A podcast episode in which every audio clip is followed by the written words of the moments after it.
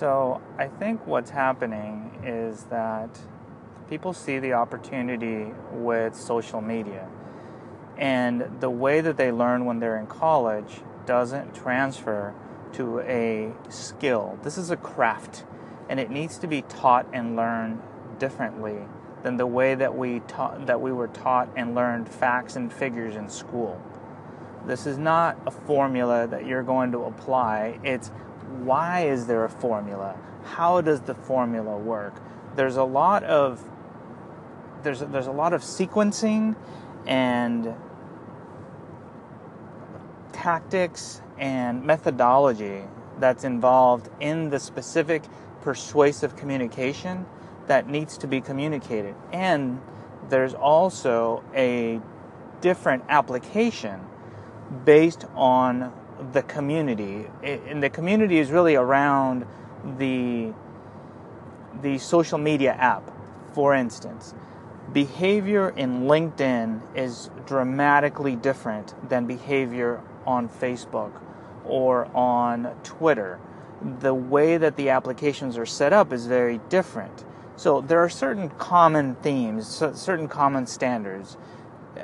It's it's better to be cordial and positive in these engagements than to be negative and uh, and cynical.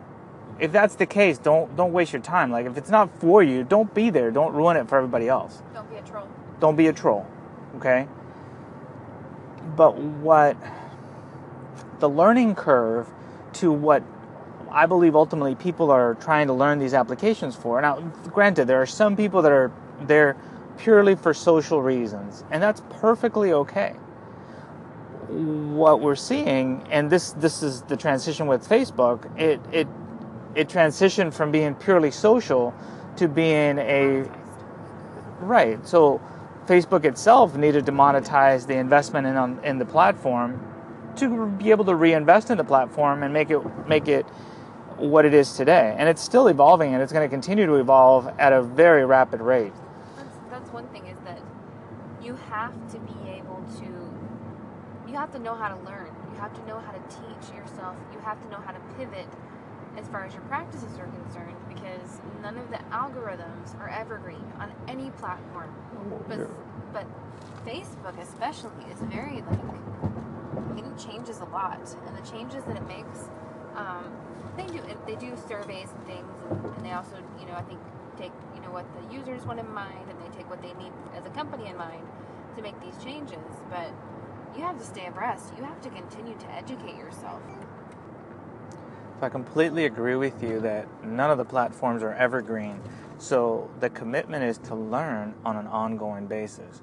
But you can you can get up to speed pretty quickly. Now, what I think a lot of people do, and I I fall in this category, is I go about looking for for answers. I, I have specific questions and I research them. We go out looking for answers. We stumble upon these experts who have gone through it, and we're hopeful and optimistic that they're going to be able to guide us and, and hopeful that the experts are going to be able to take you through this learning curve and get you up to speed so you can do the things that you ultimately want to do with that particular platform.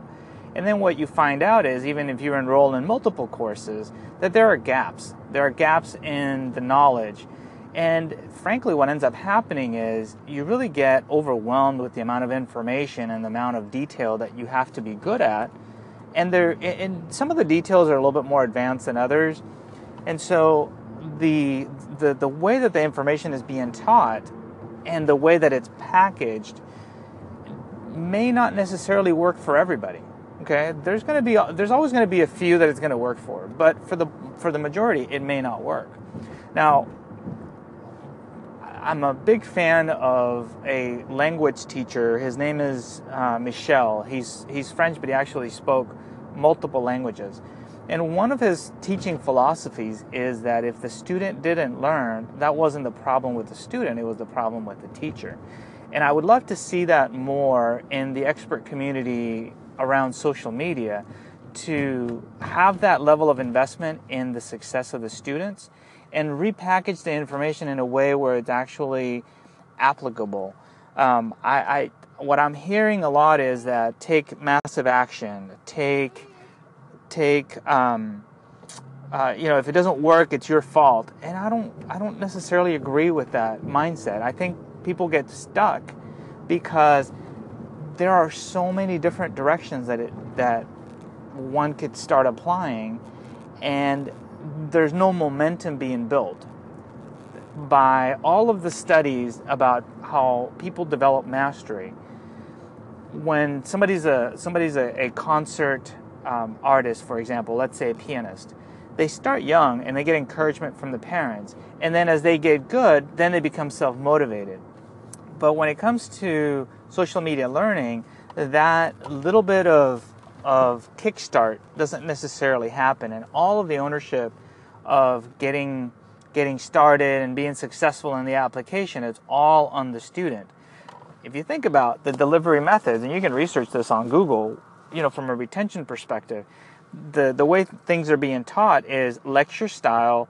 Um, there's no there's very little peer to peer because there's no community and I and I what I one of the things that I like that I've seen is that there there are more and more uh, Facebook groups where people can participate and ask questions so I think that the Facebook groups are a move in the right direction, but I think it's really up to the learner to find their own community. And this is why I was motivated to start the Crushing It Challenge. So it would be a peer to peer network in, in learning social media and being able to apply it in the areas that we want.